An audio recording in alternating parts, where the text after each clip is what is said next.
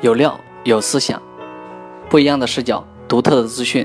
这里不是道听途说，这里不是大众思想，这里是职业规划自己的讲堂。Hello，大家好，欢迎大家来到职业生涯规划发展讲堂，我是大家老朋友 Peter 老师。那么今天呢，主要来跟大家讲什么呢？我们讲一讲人为什么要活着。其实呢，这个问题的话，很多人。这是每一个人都会去思考的哲学问题。那么，其实呢，在搜索引擎中呢，每天都有上千人来搜索这个问题的答案。如果在对这个问题有其他种问法加起来，每天最少有数百万人在寻找这个问题的答案。不过，遗憾的是，就是通过搜索引擎。很多人并不能得到理想的答案。那么今天的话，我将就人生为什么要活着这样的一个答案来跟大家讲。那么本篇的内容的话，就是接下来要讲的内容的话，是信息量比较庞大的啊，包括以下话题：第一个是人为什么要活着；第二个是呼吸和感觉；第三个就是能量和信息。第四个就是唯物和唯心，第五个就是共振的作用。那么你们在听的话，我相信我相信你，我也信任你。另外的话，我也希望你把这期完完整整的听完。如果用这个问题去查找相应的书籍，也就是说人为什么要活着啊？我们每个人去查找这个书籍，查找这样的图书，你能够找到三本以这个问题命名的图书。第一本是作家写的散文散文集，第二本是和尚写的宗教著作，第三本呢其实就是企业家写的哲学思想、哲学感想。作家、和尚、企业家，他们的身份决定了他们的思考角度其实是不同的。如果再去调查更多的人，你会得到更多的答案。那么曾经呢，其实有很多人呢，他去。在多次的这个呃调查的过程当中呢，就是每一个人得到了其实答案都是不同的，比如啊理想啊成功啊快乐呀责任呢健康呀成名啊等等。那么其实这些答案呢都是浮云。其实我们很难看到一个符合每一个人的这样的一个哲学答案。那么我们想要得到的这个问题的哲学答案。就不能浮于表面的思考，人云亦云的表达。许多时候，换一个角度，稍微深入一点，你就会打开智慧的大门。我们找到人为什么活着的哲学答案呢？我们怎么才能找到呢？我们需要先从下面几个问题着手。第一，活人和死人的区别。那么，活人和死人的区别，其实这个问题你想明白了吗？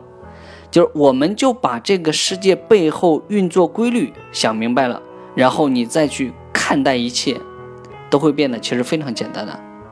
我们首先来说呼吸与能量，活人和死人的第一个明显的区别是，活人是有呼吸的，死人是没有呼吸的。这是废话般的事实，但是它背后隐藏着真理。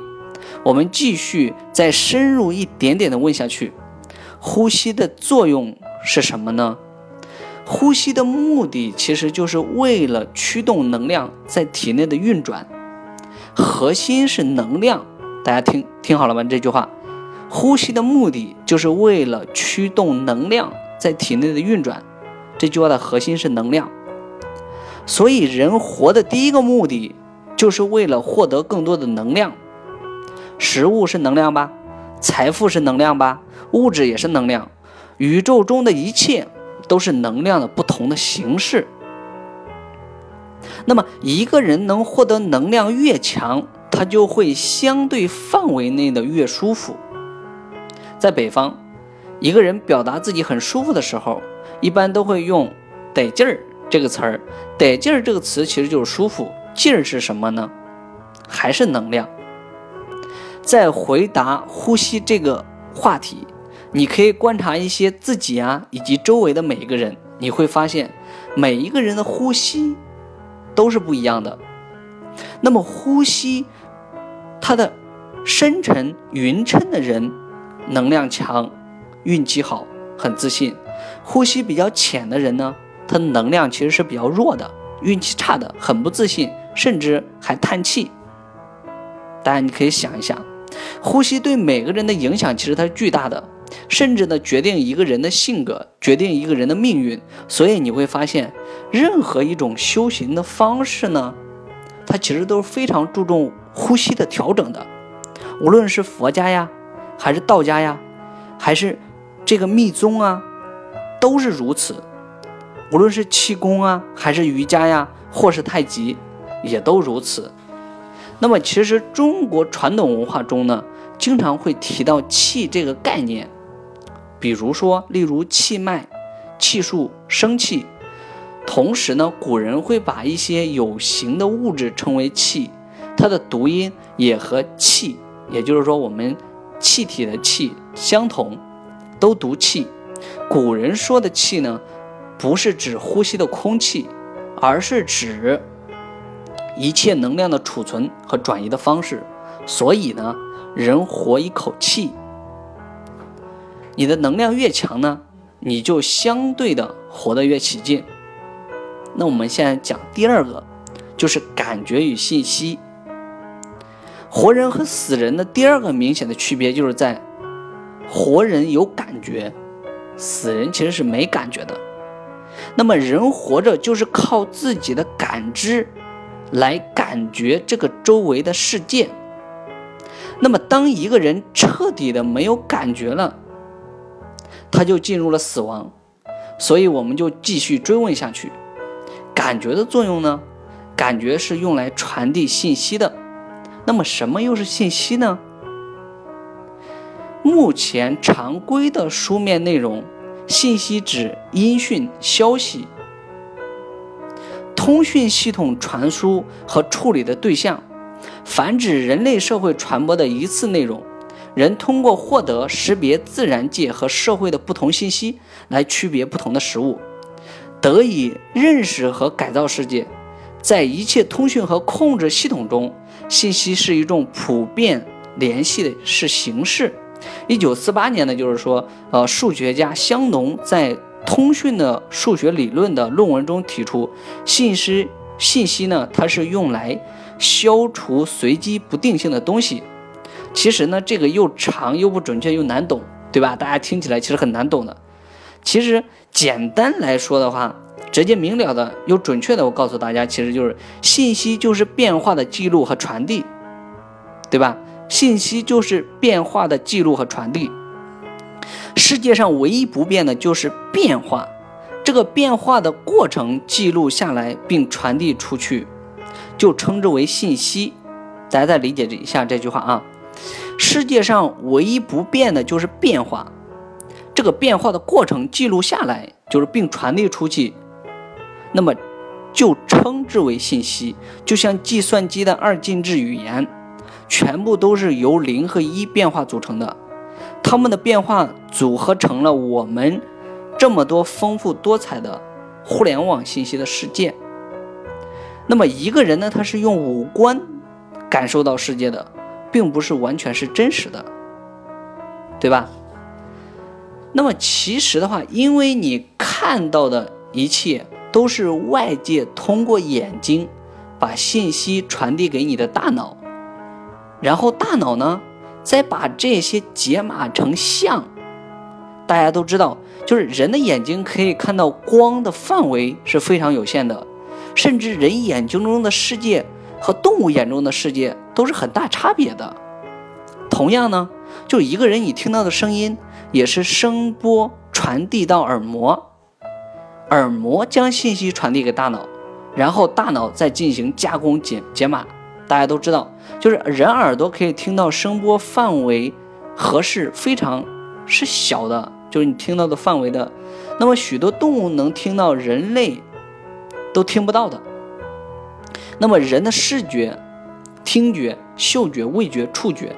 都是外界传递给大脑的信息，然后大脑再进行解码，然后反射给自己的感受。而人的这种感受也是大脑大脑呢解码来的，在给身体其他器官传出信息后的一种反馈罢了。大家现在明白了吗？也就是说，一个人你要想成功，他想要的是成功的感觉；一个人想要幸福，也就是说他想要的是幸福的感觉；一个人想要成名，他想要的是成名的感觉；一个人想要强壮。他想要的是强壮的感觉，那我们做的一切的事情都是为了自己的感觉，但是有许多时候呢，你想要的那种感觉和你以为实现后能达到的感觉其实是两码事儿的。就是过去的一种非常错误的观念，就是成功就是目标，于是大多数的人为了成功不择手段，过程非常的艰苦。最终总算实现了目标，发现自己和想象的感觉完全是不一样的，甚至更加的痛苦。其实目标只是工具，快乐才是你的终极目的。大家可以想一下，我说的是否对的？那么世界上唯一不变的就是变化，变化的记录和传递就是信息。一个人获得信息越多，并且能够让自己的身体更好的传递和感觉这些信息，那么这个人就会有。更好的感觉。一个人活着，你永远停留在当下的状态，过去已经过去，永远无法改变。未来只是想象，你永远是未知的。你能够把握好的只是当下的状态，所以当下的感觉才是最重要的。那么呢，就是你如果能够尽量让自己每一个就是当下保持良好的感觉，你的一生都是美好的感觉。那么，这才是一种最理想的状态。比如，你能够深刻的得知当下的感觉，你就这样，其实已经很不容易的。那么，接下来我们就要讲什么呢？讲唯物与唯心。那么，其实近代社会产生了，就是说两个误导人的概念啊，那就是唯物主义和唯心主义。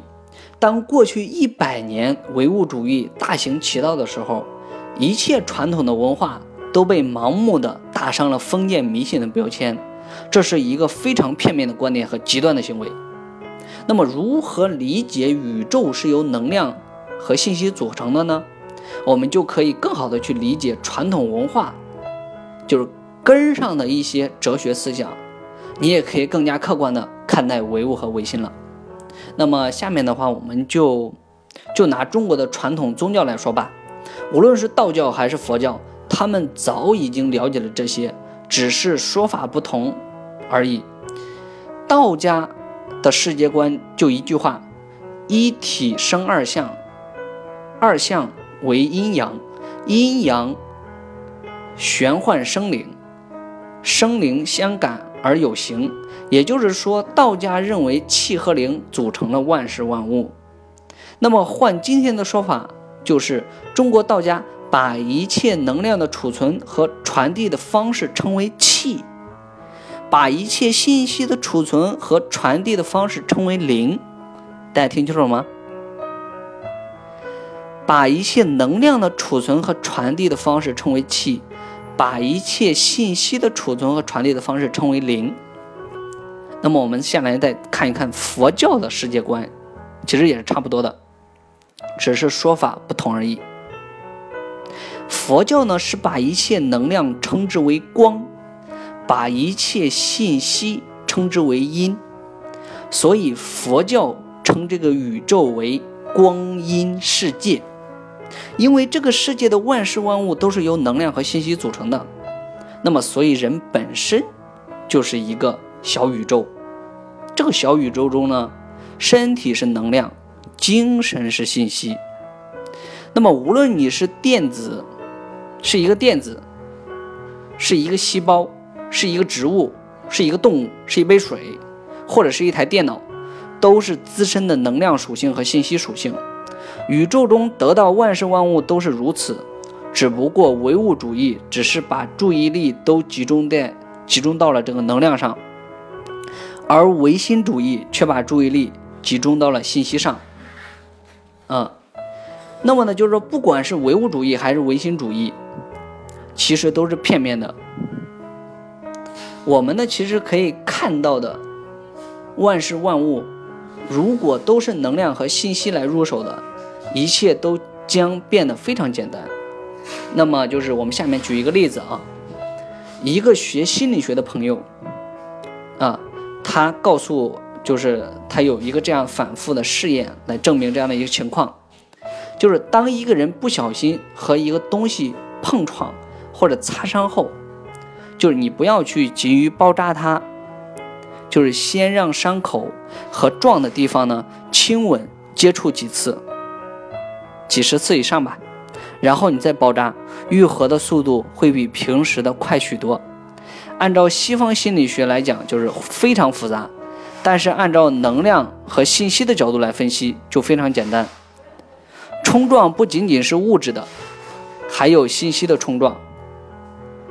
让伤口和撞的地方轻微的接触十几次，其实就是可以让两者信息，就两个信息场啊，就是先沟通，信息场的和谐了，能够有助于你的恢复的速度就很快了。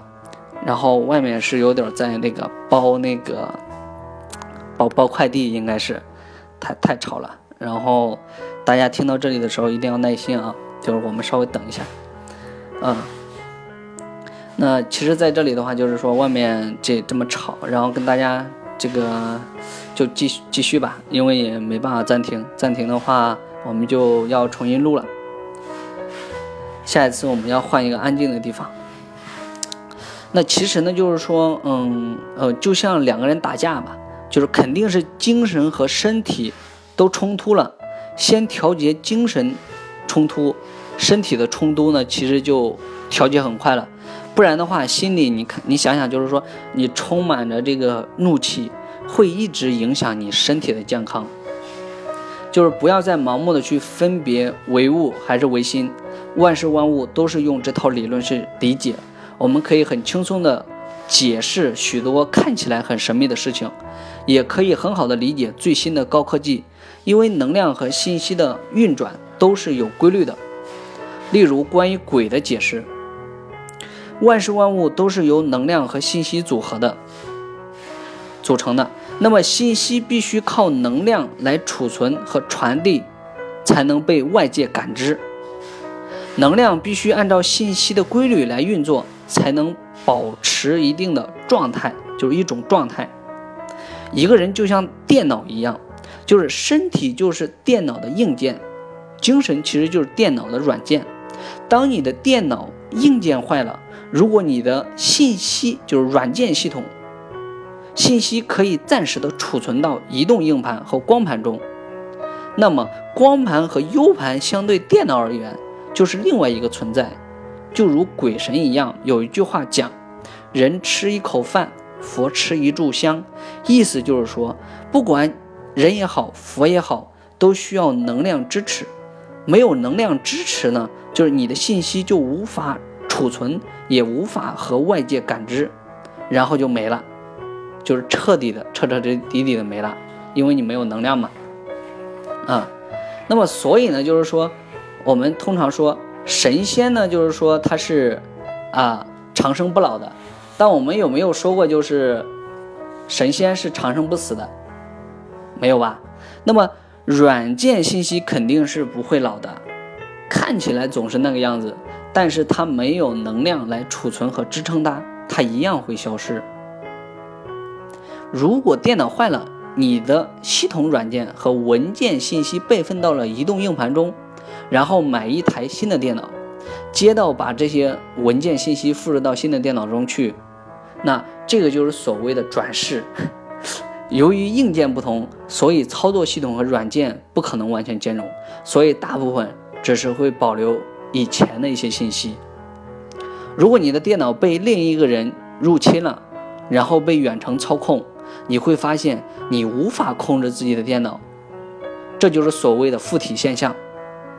那么其实，在农村呢，经常会看到这种现象：一个人身体虚弱的人突然醒来，他的语言行为都是和原先都不是他原先的本人不一样的，而是一个去世的人，然后进行沟通调节之后，很快就恢复成自己。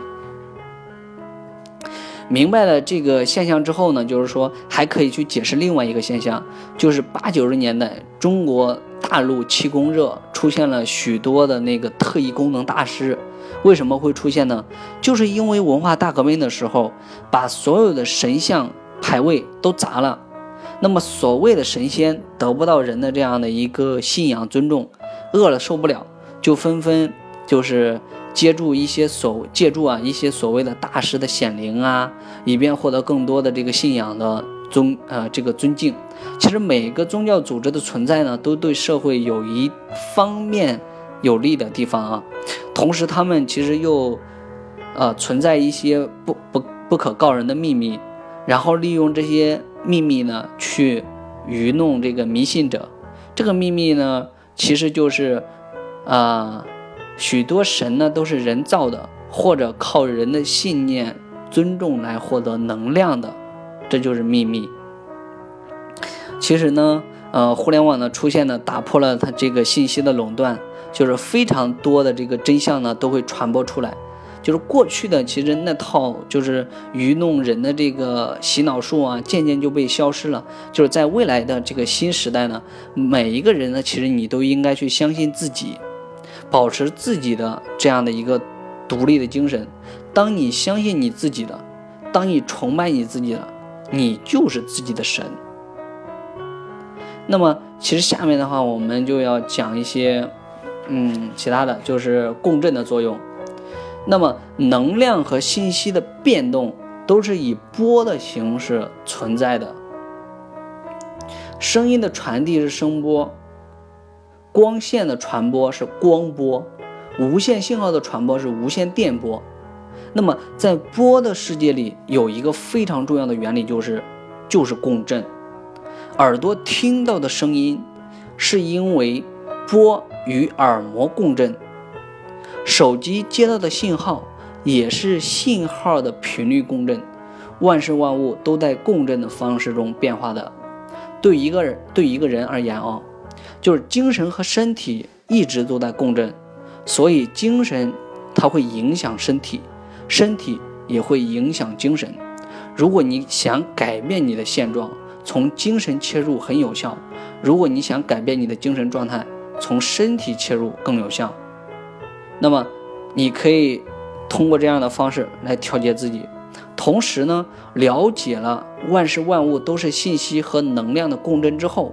我们就要把许多看起来很玄的东西解释的通俗易懂，比如说下面的比较火的话题——心想事成的原理。心想事成听起来很神奇，其实一点都不神。因为过去这几十年呢，我们自己就是心想事成啊，就是说，就像我吧，我举例啊，就是我呃在小的时候，我就说我一定。要去上那个就是私立学校，然后我老爸就送我去私立学校了。然后等我上了私立学校的时候呢，就是考学的考考学的时候，我说我未来要学艺术类的。然后结果我就考了艺术。然后后面呢，就是我想去那个来，包括我现在这个工作，啊，那个我我当时说我要来这家公司，然后我来第一次应聘我就成功了。然后包括我在这个，嗯，上学的期间吧，我有很多的想法，然后基本上都实现了。我想想什么，基本上都能实现。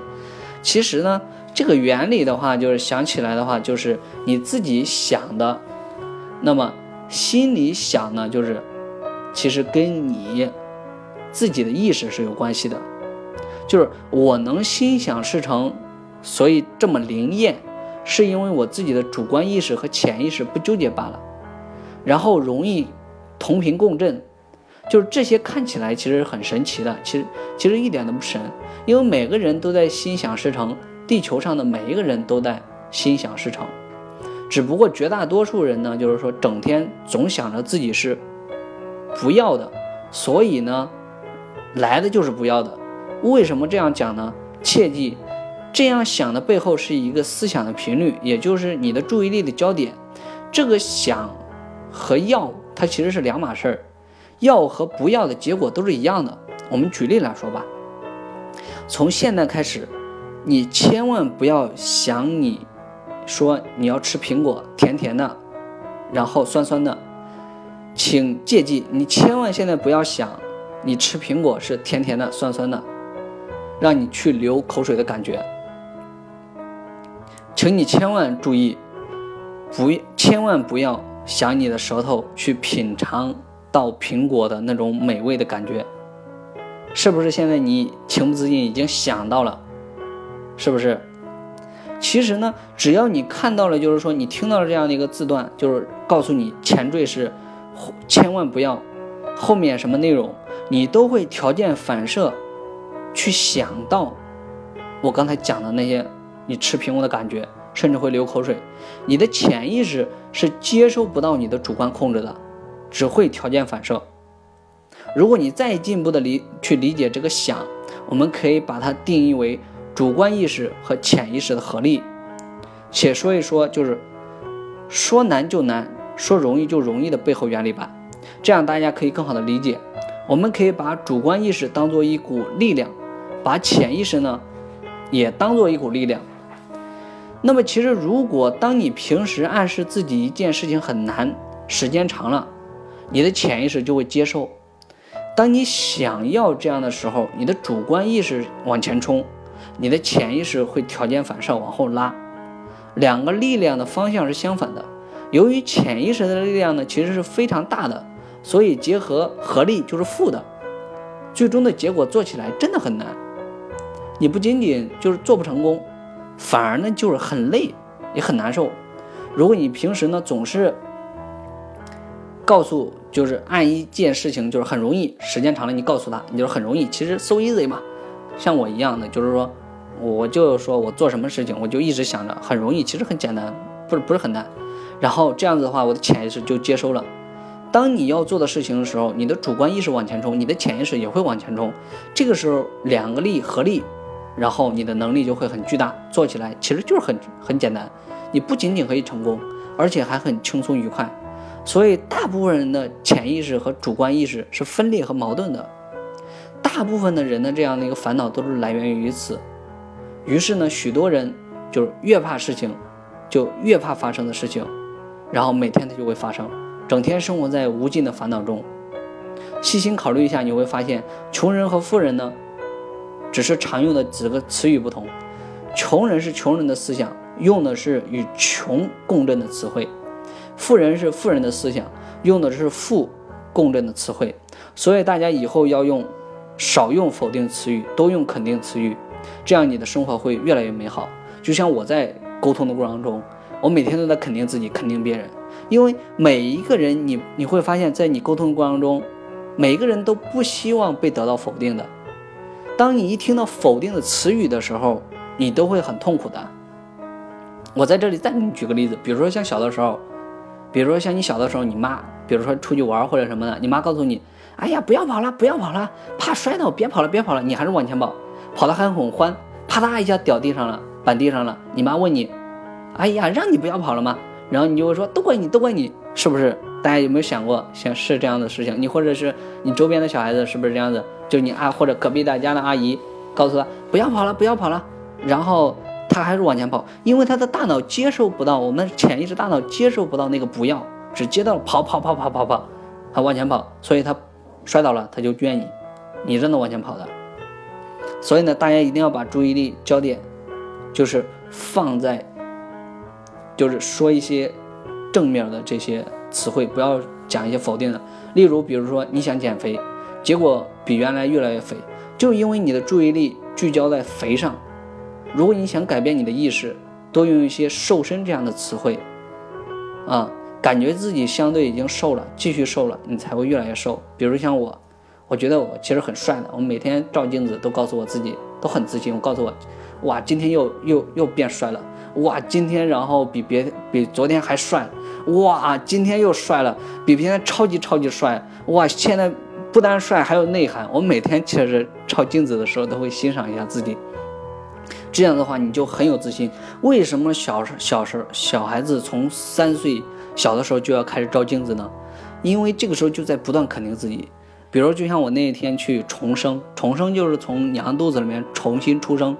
然后我的潜意识就是当时模拟我妈妈的那个人，他就是说哇，这小孩子真帅。当我一出生的时候，我潜意识就告诉他，不想让谁生的孩子当然帅了。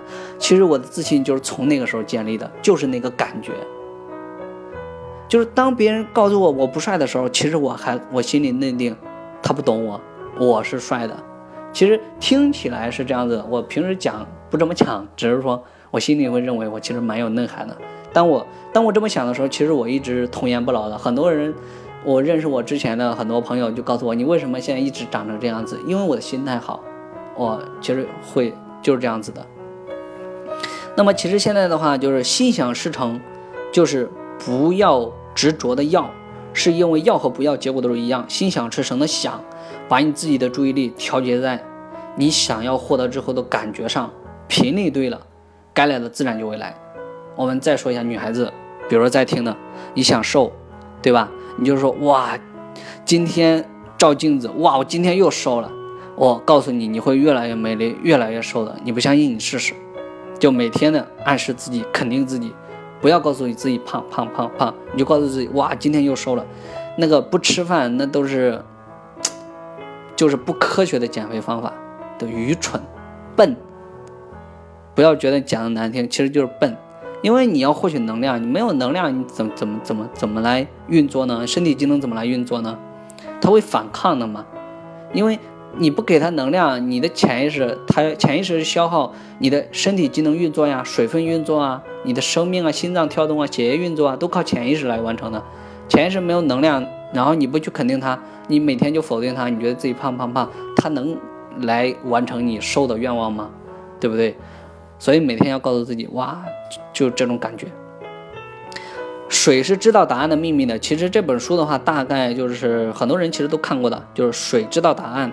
就是在日本呢，其实做了一个实验，就是把两瓶水呢，就是装在两个瓶子里面，一个上面写的是骂骂人的话，一个上面写的是夸奖的话，然后把这两个瓶子呢，就是迅速的结冰，结冰的这个。呃，完全是不一样的。夸的很漂亮，骂的很难。其实我在大学的时候，我们就有一个国学讲堂，那个老师就讲过，就是呃讲那个水的这个，就是夸奖它的水是，我们看过那个视频，就结出来那个冰花呀，其实很好看。就怎么来说呢？就是说冰花那天简直是跟现在的艺术雕工是雕工不出来的，简直是自然的美。